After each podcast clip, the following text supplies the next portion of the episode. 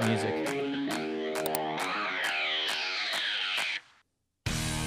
What is going on? This is episode 30 of the Connect podcast, and I am sitting here with Professor Matt Manning.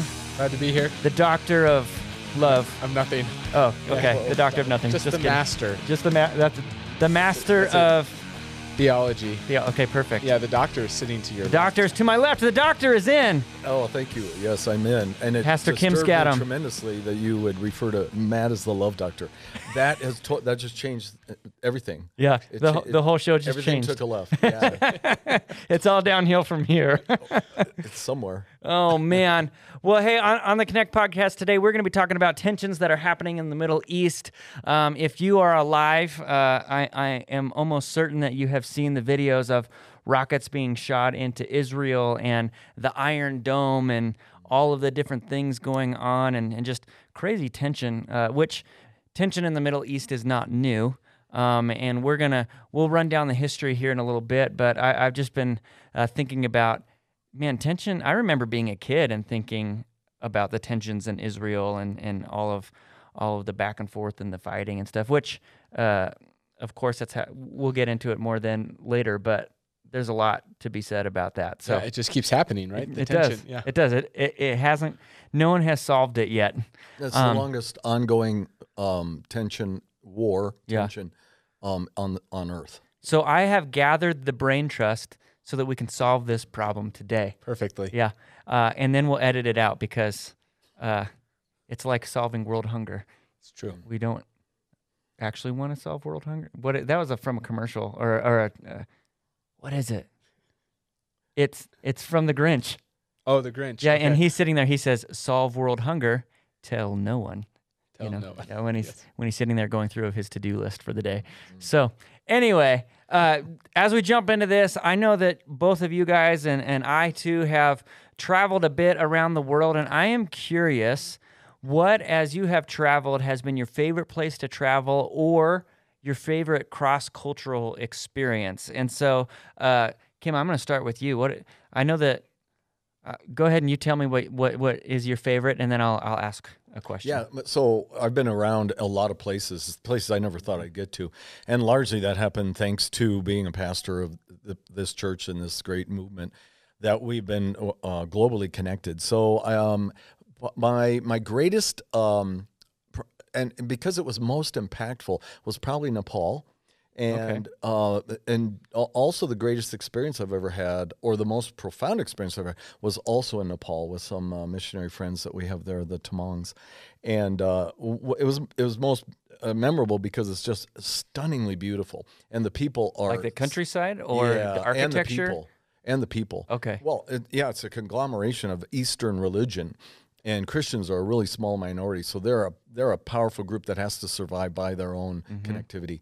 You want me to tell you what my weirdest experience was there? I would love to hear your weirdest experience. We were, Tim and I, a buddy and I went out there to teach, and they were treating us to this great meal of goat. And so they wanted fresh goat. So on the way from the airport in Kathmandu to this mountainside resort that they had built with straws and sticks, we ended up picking up a goat in the cab, in the little rickshaw. A goat. We bought like a live goat one off the street, and it got in the cab with us. And we rode up 30 minutes to this place, and then the goat was just hanging with us for the couple days, and then the big feast was going to happen, and the goat was the feast. So they take this dull blade machete, and they slug away at this goat's neck to decapitate it and kill it. Well, it didn't work, and it just bludgeoned this goat, and it was bleeding, like not bleeding, but bleating, like it was in pain, and it was awful. I cannot get that image out of my head. Well, finally, they got its head severed, and then they dipped this goat, the whole thing, in a vat of boiling water, including its head, which is separated from its body at this point. And then once it's in there for a half hour, they pull it out, and all the hair comes right off, and then they boil it to cook it in this big pan as they chop it up, and we eat every part of that goat. Oh man, yeah, it was that beat my peanut gravy. Have you had peanut gravy in Mali, where you eat it with your three fingers? Oh yes. Around, yeah, I know what you're talking about. The campfire. And that's a pretty powerful. Yeah, of course. We're talking about Israel. You brought up Israel, and Israel's also an amazing place, but that's a whole different line of experience. Yeah. Question, with the goat, do they season it? Oh, yeah, there's all kinds of seasoning. Okay. Interesting thing, that was in 2012, and I know that only because it was April of 2012, and I got back, and I was in the hospital for a week with a bug I'm sure I got from that stupid goat. Yeah. They could not figure out what was wrong with me. But that was an amazing experience. But people live like that. That's the thing, that people live like that, and they were so honored that they could kill a goat for us. Yeah. Did you name the goat since you hung out with it? Yeah, I was thinking you don't kill your pets. That's not right. Yeah. You don't kill your pets. Yeah. What would you name a goat? Well, the only name you can name a goat is Beelzebub. Yeah. Yeah. Not Billy. Is that short for Beelzebub? I think it is. Sorry for all the Billies in the world. All right, Matt, what is your favorite cross-cultural experience? Yeah, so I've been able to go quite a bit around the world as well, and my favorite is Lebanon. Mm-hmm. For many of the reasons that Kim actually mentioned. The place is beautiful to me. The people are beautiful. The food is amazing. And having had the chance to go there a couple of times, like, I've just kind of convinced myself, if I wasn't born in America, if I had a choice, it might be Lebanon, particularly once you get up into the hill country a little bit, up and you look back down into the Mediterranean Sea and just the beauty. And one of the images that just stick out to me, we were actually at the seminary that's there, staying there, and we were all sitting out on the roof, and this storm was coming through the Mediterranean Sea. And it was just lighting everything up. And the thunder was like so loud. It sounded like bombs going off. And we were warned that when thunderstorms come through, it actually scares Americans because it's so deafening. It's just, it shakes the way that it creates like a natural amphitheater. The formation does. And so we watched that. Actually, Pastor Chris was on that trip, and he set up his phone in his window of his little dorm room that he was, and he put it on like the time-lapse video, and it just sat there. And so you can watch the storm move across the Mediterranean, up the mountainside. It's really cool. Is it true that if you take the Mediterranean Sea and put it like over America, that it's almost the same size? I wouldn't doubt that. I wouldn't, that sounds right. Yeah, probably. It's this little inlet from the, whatever, the Black Sea over by Europe. Yeah. And it just, it kind of puts it into perspective of how big it actually is. Yeah. Or how small, because you think of it compared to other seas, the Atlantic, the Pacific, and Mediterranean is a, a pond. Yeah. Well, the other ones are oceans. Well, I guess the sea and an ocean is the same thing, right? I don't know. Wherever Nemo was. Yeah, it's all water. Yeah. The Red Sea. How big is the Red Sea? I wondered if you took the Red Sea and laid it over America, how far it would stretch. Yeah, it'd be like Vermont. It's pretty small? Yeah. Okay. Pretty small. Well, see, there you go. See, there's compare and contrast. Yeah. There you go. Two seas. You know, it's interesting as we're talking about places in the world, and as we get into Israel, and we haven't heard your story yet, but I really like going to places where you're not going to find a McDonald's and a Starbucks. They're almost everywhere. They're ubiquitous. Oh yeah. So I go to places, I'm surprised. Gosh, there's a Starbucks, and I'm kind of drawn there because I'm comforted by it. But I like places that step me out of my comfort zone.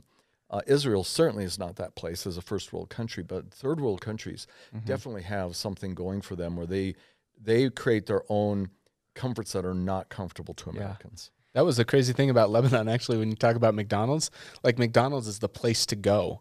Like, in Lebanon, people save their salary for an entire year so they can take their kid there on their birthday. Like we do Texas Roadhouse or whatever. Like, they save in order to have a party at McDonald's. And all the McDonald's there are like two stories. They're like huge. And it was like, whoa, what is this? People love McDonald's. There's this lady on Facebook. I don't even know who she is, but she goes to different McDonald's in different places around the world to see what different things are on the menu at different McDonald's around the world. And so she doesn't have a life. But she's getting paid for it. So somebody's paying her home. Well, I mean, it's monetized on social media. So she's getting some subscriptions. She's getting something. So a couple years ago, I got to go to Rwanda. And Rwanda, actually, in Kigali, they have a restaurant that they sent people to America. And they created like a Qdoba or a Chipotle in Kigali, which is crazy. Like, you go to Africa and you don't think, oh, I'm going to eat Mexican food. Yes. And it was pretty good.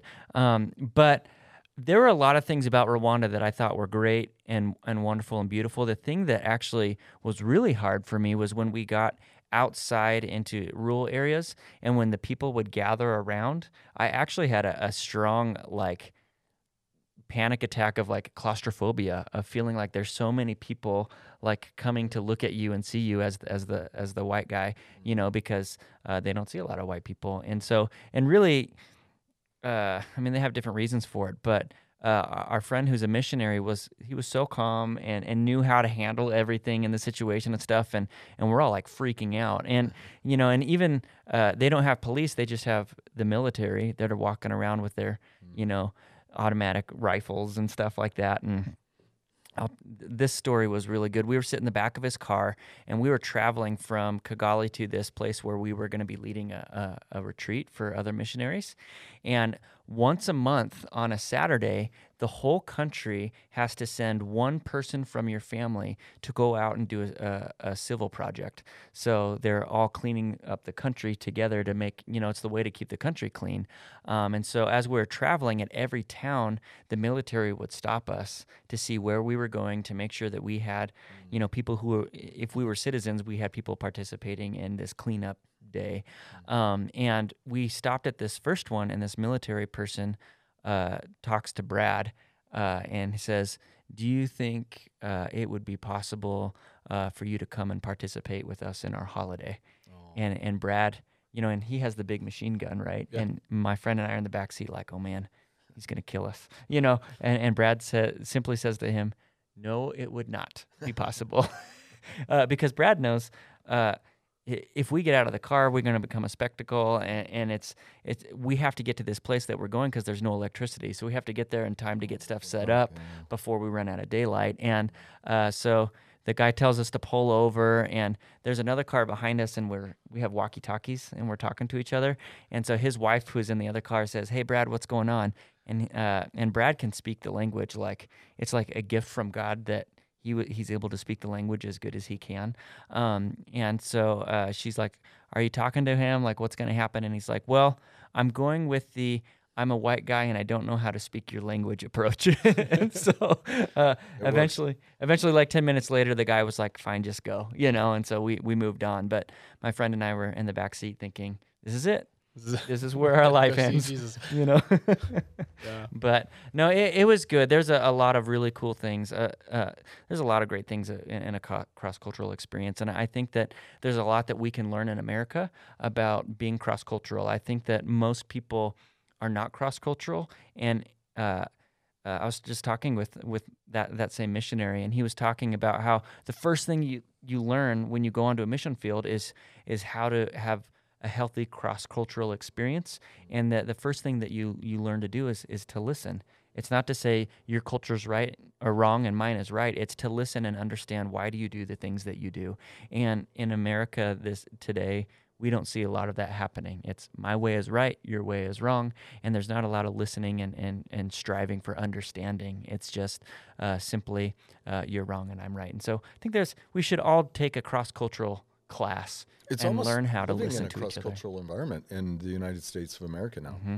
So many of the nations are represented here, which mm-hmm. is beautiful. It's a quilt work of beauty. Being able to talk to people who have never been out of the country always blows my mind. Mm-hmm. When I meet or out of their own state. Yeah.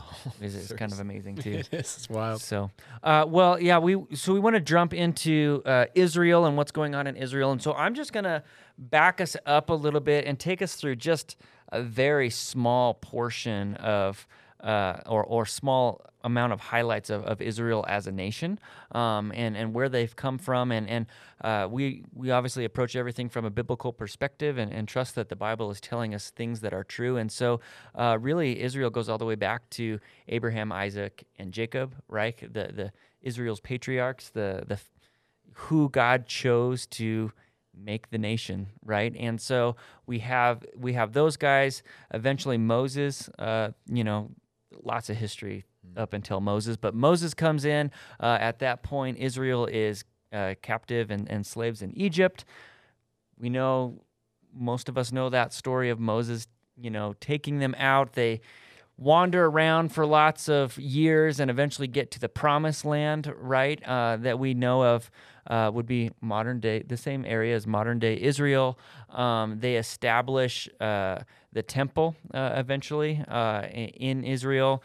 And then there's lots of displacement that happens. They get kicked out of their land. They come back. They get kicked out. The Babylonians come in, you know, and there's lots of history there. Eventually, Rome comes into play. They take over the area.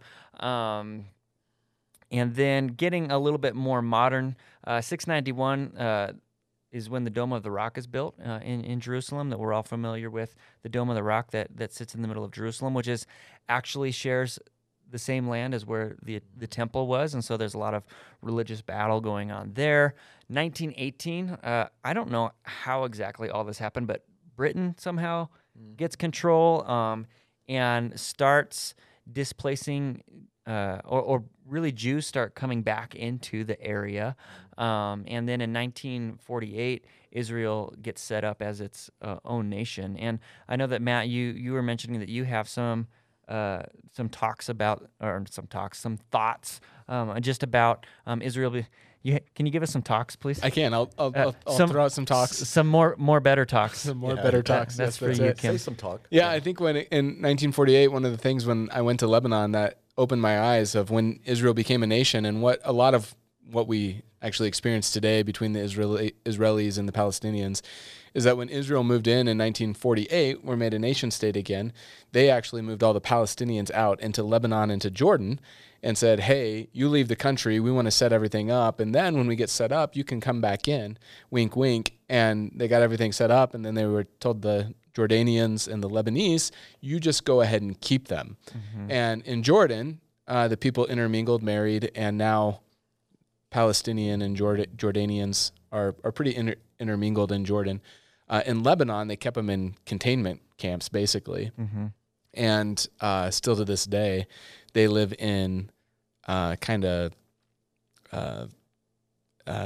these, I don't even know how to explain them. That's really these ghettos. Yeah. Yeah, these ghettos run by the United Nations, actually. Mm-hmm. And you can't get in or out unless you have some kind of identification that you're Palestinian in that space. But that's where a lot of the animosity. So help me understand. Maybe you know this, Kim. Just the geographical makeup. I know that you have Israel. Is the West Bank actually part of the Israel country? Yeah. So originally the West Bank was not there, obviously. And as Israel became repatriated with Jews being brought back and under Britain's encouragement, and there's a lot of British presence in Israel even today, the West Bank ended up being the west bank of the Jordan River, which is the border between Israel and Jordan. Mm-hmm. So the west bank of that river is right close to Jerusalem. And the West Bank became kind of the hotbed of where Palestinians were then allowed to establish presence as they started to become repatriated back into Israel, but under Israel's control. So they and they're gaining presence in Jerusalem. In Israel, in and around Jerusalem. Yeah, through that kind of space on the West Bank. Yeah, West Bank being that PLO or PLA, depending on who you talk to, the Palestinian Liberation Organization. Mm-hmm. I understand that's the largest employer in the world, too. Interesting. I never knew that until recently. Fun fact. Yeah, fun fact. But for the purpose of gaining their perceived right to be a people with rights to be there in what Israel's defined their borders. Yeah. So the peace accords have, I think, starting with Oslo or somewhere, became part of the development of the West Bank. Mm-hmm. and the Palestinian presence in Gaza and in the Golan Heights. So I know that. So Palestinians. Palestinians. Is that it? Yep. Palestinians. Yep. Palestinians. Okay. They get moved out, and so a lot of their presence is in Jordan. Mm-hmm. Is that correct? Which in Gaza. Jordan is to the east, and then.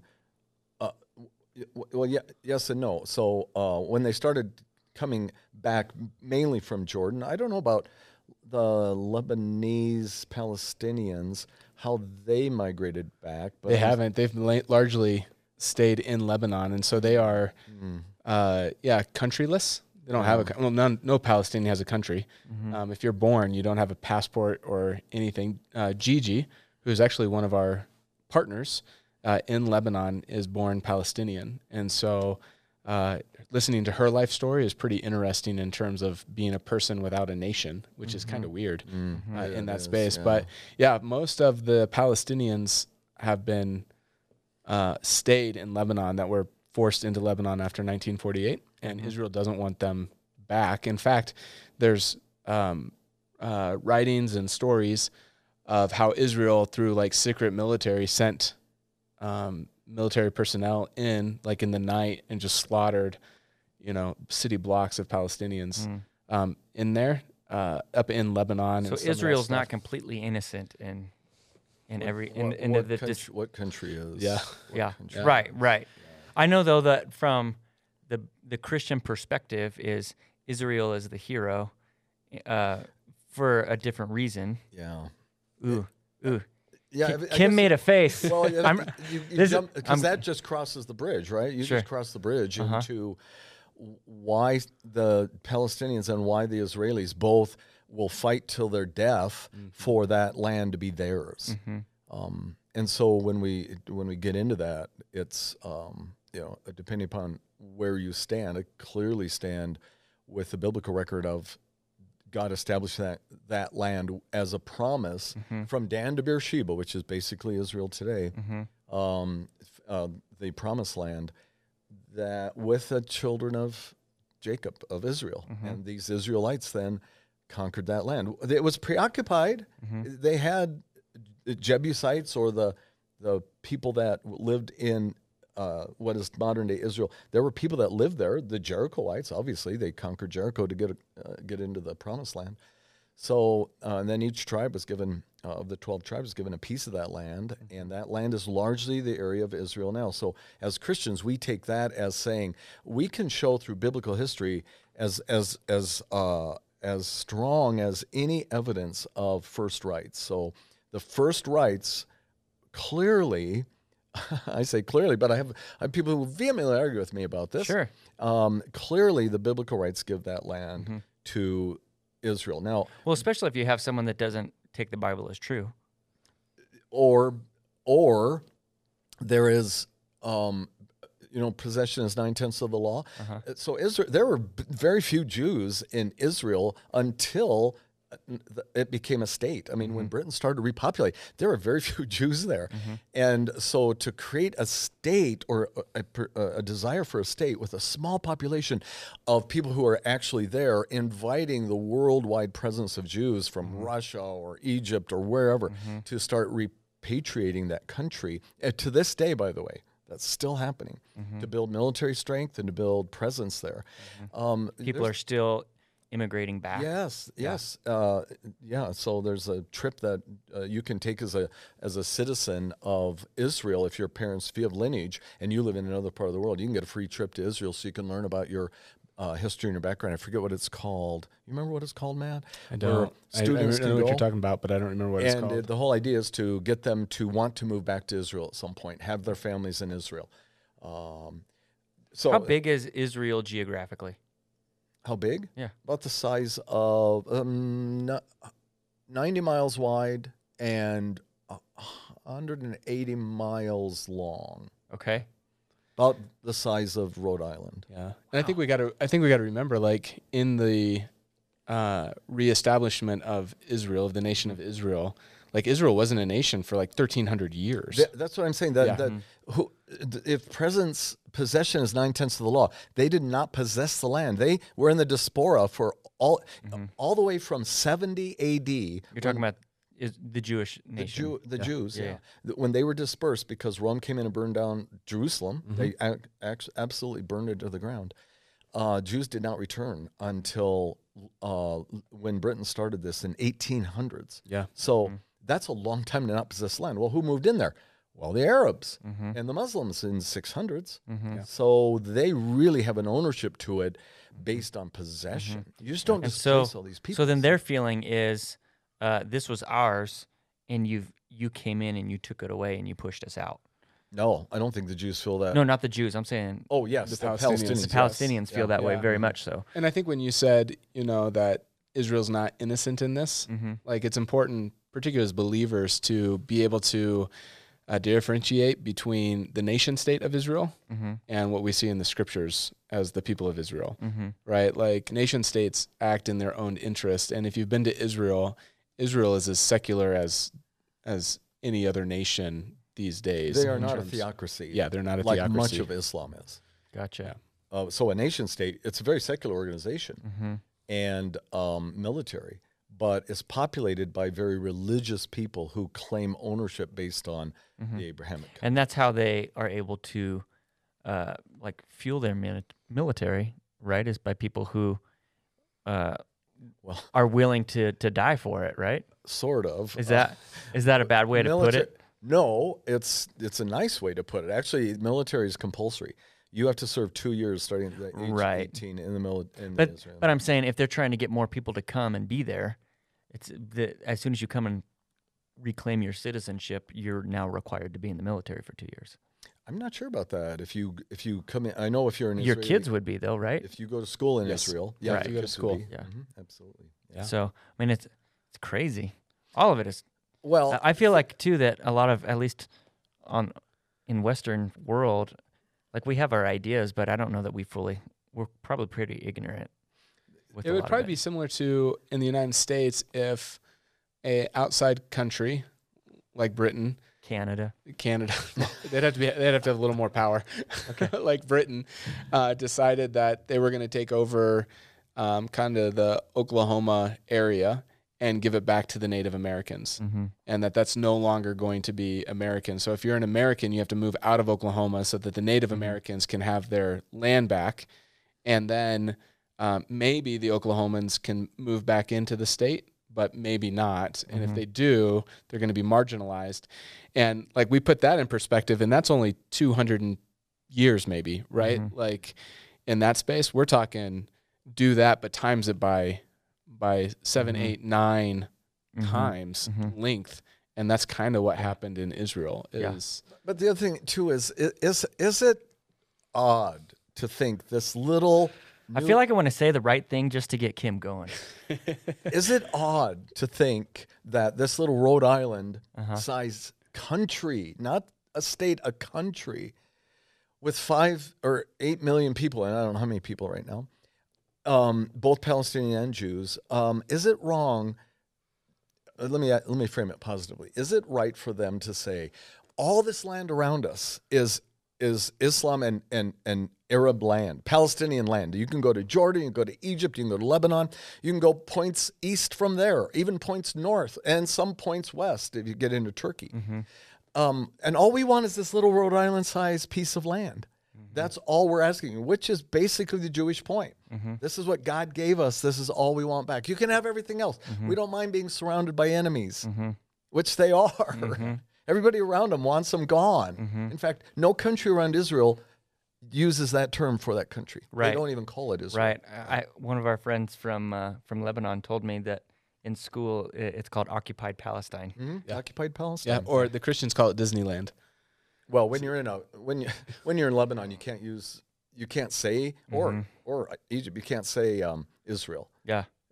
So the code is Disneyland. So yeah. You know what you're talking about. So. Yeah. That's so funny. I think now you just put it out on the now everybody knows. Yes, everybody. Yeah, that was a good secret. You gave away the code. Gave away the code.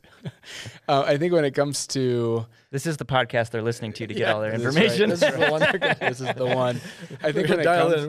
Yeah, yeah. When it comes to what you're asking, Kim, I think that while us as believers look at it and move towards what the scriptures say mm. in that space, the rest of the world works on who's ever strongest. Mm. And, you know, in the United States has only been the United States for 200 years because we happen to be stronger in the moment, right, in mm-hmm. that space. And I think that the beef of the Arabs, and maybe legitimate from a worldview perspective, is that we were stronger.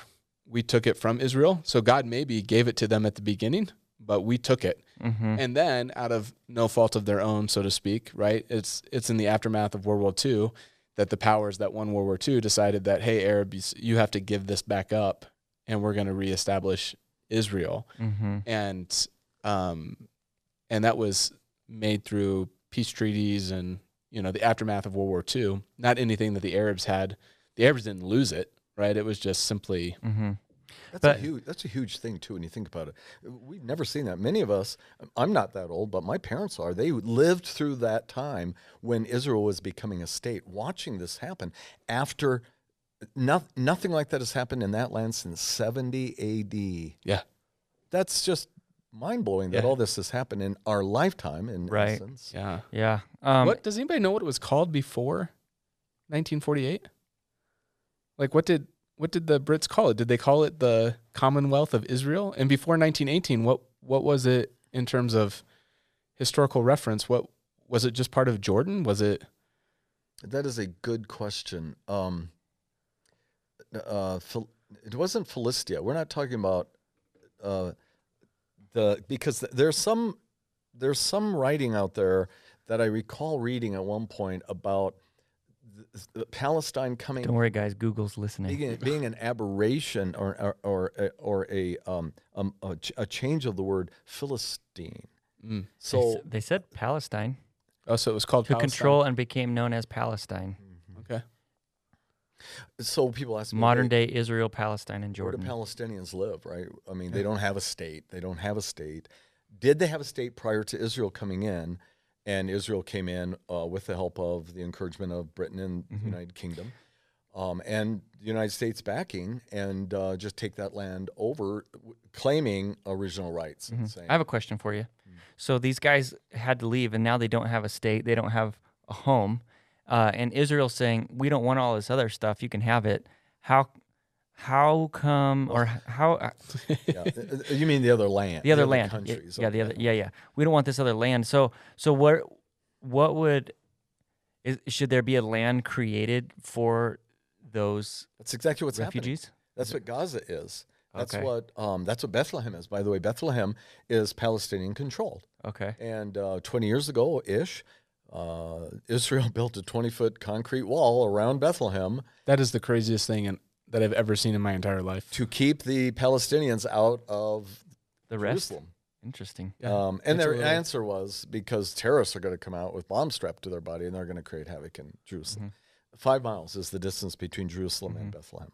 It's an easy walk. Yeah, just Jared, if it would be seriously like right here on 128th, if it'd be Thornton, like North Glen campus and Thornton campus, or they just built a wall and they literally put it right down the middle of the street. So the right side of the street is in, Israel, and the left side of the street is Bethlehem, and it's just like these. Yeah. So they pushed like all the Palestinians in this little strip in southern Israel on the Mediterranean, called Gaza, which is also in conjunction with Egypt. Egypt was in partnership with Israel for this creation of Gaza Strip.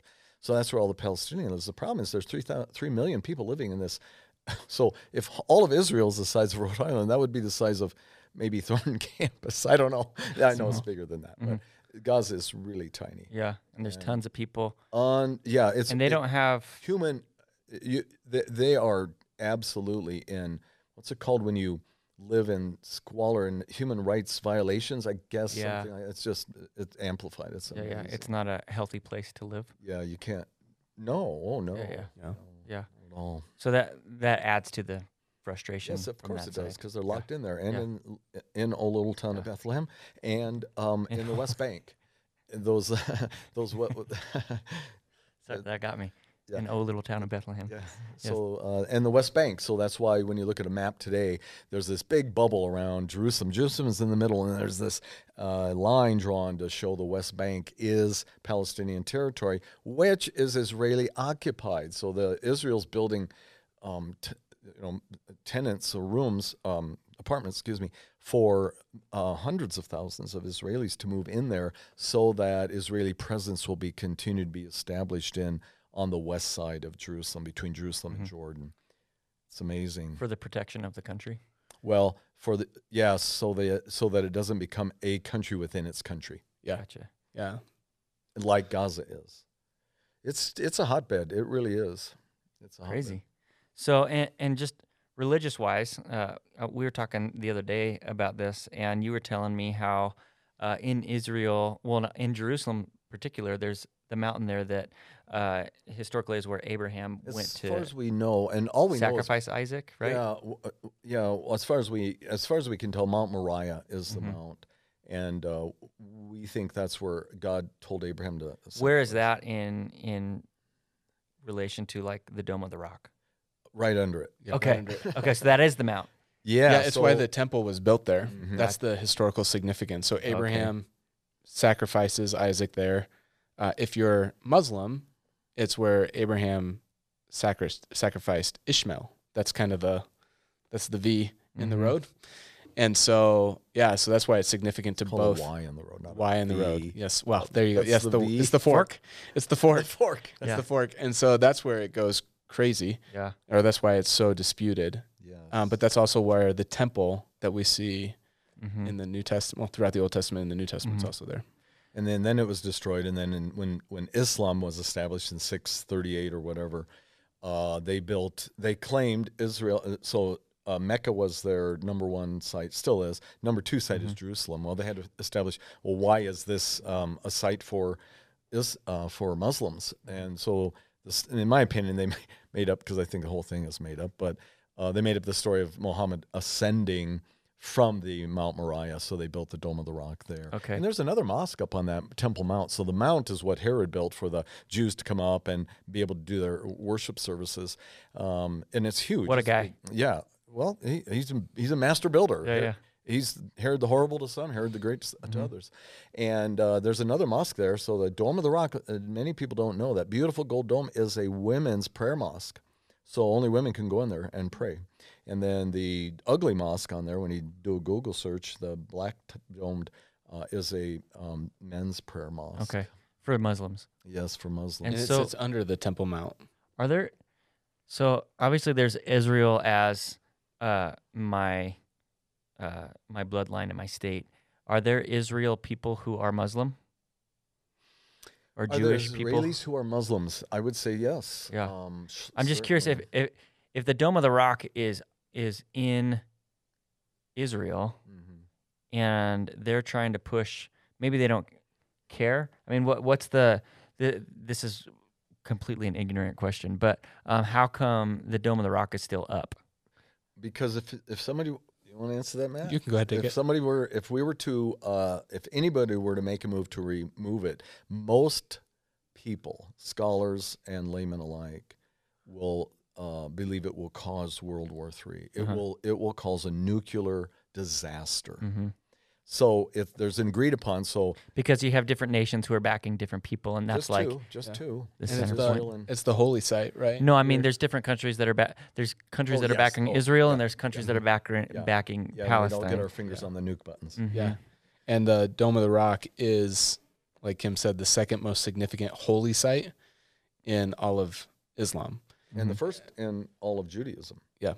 So the Temple Mount, this large area that's probably 6 football fields big, is controlled by the Palestinians, but it's policed by the Israelis. So they both have to get along. So, and to answer your question, when you go into Israel, particularly in like the Jerusalem area, there's different segments. So you have like an area of the city that is Jewish. You have a area of the city that is Islamic. You have an area of the city of, what's the Christian sect that's there? That's the Christian. Armenian, Jewish, and the Christian, Armenian, Jewish, and Islam. Yeah, and Islam. And so there's 4 quarters of the city. And you just kind of stay in your part? Kind of. Yeah, you know exactly when you've gone from one to the other. Yeah, it's really crazy. Yeah. And, you know, are they hostile to each other? So this is what's interesting. I sat with the mayor of Nazareth on one of my trips there. I invited him to come to our group, and he came and he talked to our group, and we asked him this question. So what do you think about all the hostility between the Palestinians and the Israelis? And he said, those are the extremists. The rest of us just want peace. We all work together. We all eat together. We're all in the same Rotary clubs together. We all go to worship services. We all send our kids to the same day camps. We want just peace. We want to just get along. So his take was, it's the extremists who are causing the problem, both on the Israeli side and the Palestinian side, which is an interesting concept, I thought. It is. And not too different from what our experience has been, at least in some social issues over the last year in that space. Yeah, yeah. Christian extremists versus progressive extremists. Which is, I wonder if that happens in America at times as well. That's what I'm saying, yeah. Is that what you're saying? Yeah, yeah. That's where it's the extremists that are causing the tension, and most people are like, I just want to get along with people. When you go there, and at the time of this recording, we're going to be going on within 2 weeks. We got a trip to Israel going. How do you feel about that with everything going on, or does it not bother you? I feel like I do every time. It's a non-issue. Uh-huh. It's a non-issue. So. Because? Because two reasons. One is it's kind of like people in people in Israel reading the newspaper or reading the news and hearing that there's been a killing at King Supers in Boulder. Oh my! Don't go to Boulder. Why would you go to Boulder? Why would you go to Colorado? Mm-hmm. It's the same kind of thing. So these certainly when you're launching missiles at each other, that's a little different. Sure. The military strikes are always contained. I was there when Saddam Hussein was launching Scuds in Haifa in the north area, and we never heard a thing about it. We never heard a thing. We heard about it on the news that night. We all turned on our TVs and go, "What is going on right around us?" So that's one reason is it's very isolated. The events are very isolated. Second reason is tourists, which is their main industry, are valuable to both the Arabs and the Israelis. So the most protected class of citizen there are visitors because of their value to their economy, both economies, both the PLO or the Palestinian economy and the Israeli economy. Do you feel like Palestinians? So tourists are, but what about American tourists? Yeah, so when we go, we just try not to make ourselves. It's interesting. I heard I didn't experience this, but there was a lot of Israeli Donald Trump fans because of his Israel stance. There won't be so much now because of Biden's stance, which is different. But that's. So you don't go, it's like somebody from, let's say somebody from China comes over here and they're promoting, and everything they do, everything they wear, everything they say, China. Well, that's kind of off-putting. Or pick your country, doesn't matter. Canadians especially. So that's a little off-putting. So what I tell our group is just don't go out there. Let's not go being belligerent Americans. Don't wear your MAGA hat or your flag shirt. Just kind of, and then... So their questions come up like, well, can we wear like Harley Davidson? Because that's truly, I said Harley American's an international organization. You can do that. So it's just, being staunchly, obnoxiously bold that you're an American and you're there. No, you're there as a guest. And they already love you. Like one of the things we probably don't realize is the value of the dollar around the world. Like it's strong. Yeah, it's still strong. Yes. Yeah, it's very strong against the shekel, against every currency. Yeah, and so Israel used the shekel. Yes. Yeah, and so that when Kim says they really want tourists there, it's because we come with the dollars. And so as long as you're not belligerent and trying to make a point, most are glad that you're there. Like in Lebanon, going back, we were there. The last time I was there is when the U.S. military fired a missile literally over. If we had been up, we would have seen it. Fired it over where we were at to land it into Syria. And the next day, unbeknownst to us, like all the phone calls in the morning woke us up of like, hey, are you guys okay? And all that kind of stuff. And we hadn't even heard or seen. But part of Gabe and I, we were staying in a different apartment, and every day our walk was through Hezbollah territory. And for most Americans, when you hear about Hezbollah, it's like, oh my goodness, like you would go nowhere near those people. And yet every day we had to walk about a half a mile through Hezbollah area. And on that day when the missile went over, they were as kind to us on that day as they were every other day, trying to sell us the foods and the breakfasts and, you know, their trinkets and trying to survive and make money. Yeah, just trying to survive. And so like for most of them, it really was, even though it was Hezbollah territory, whatever that means, like to have a couple of Americans walking through there was not a big deal for them, even after a missile from the Americans had passed over the city.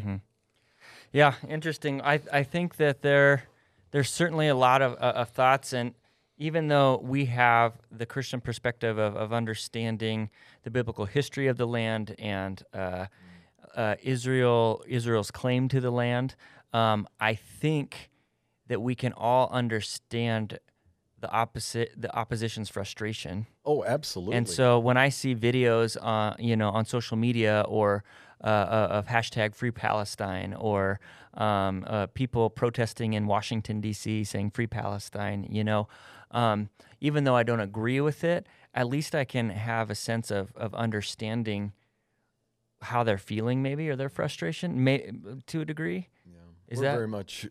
We as Americans are very much pro-underdog, and right now the Palestinians in those sectors of Israel are being mistreated by Israel. So if it were, if the shoe was on the other foot, we'd probably see hashtag Free Israel. Mm-hmm. It's just our nature to go to those that are the underdogs and who are being treated, balance it out unfairly. Yeah.